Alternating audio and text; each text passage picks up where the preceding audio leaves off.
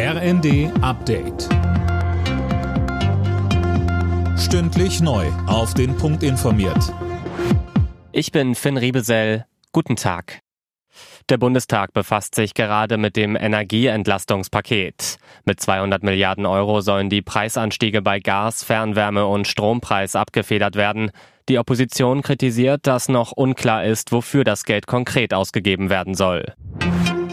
Schon nächste Woche soll sich entscheiden, wer neuer Premierminister oder neue Premierministerin in Großbritannien wird. Das haben die Konservativen nach der Rücktrittsankündigung von Regierungschefin Truss mitgeteilt. Philipp Rösler. Maximal drei Kandidaten dürfen antreten.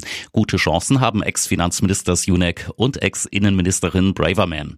Spekuliert wird auch über ein Comeback von Boris Johnson. Er war ja im Juli selbst nach einer Reihe von Skandalen zurückgetreten. Seine Nachfolgerin Truss hatte dann gestern nach eineinhalb Monaten im Amt ihren Rücktritt angekündigt, wegen eines Streits über Steuersenkungspläne. Der ukrainische Präsident Zelensky hat Russland vorgeworfen, einen Staudamm vermint zu haben. Bei einer Zerstörung des Staudamms würden 80 Ortschaften in der südukrainischen Region Cherson überschwemmt werden, so Zelensky.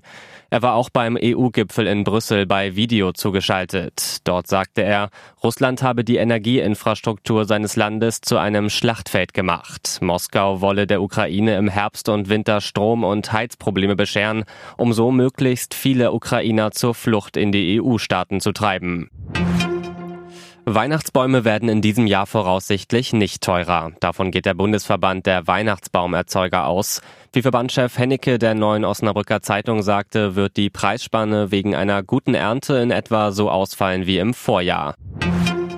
Zum Start in den elften Bundesligaspieltag empfängt Mainz heute Abend Köln.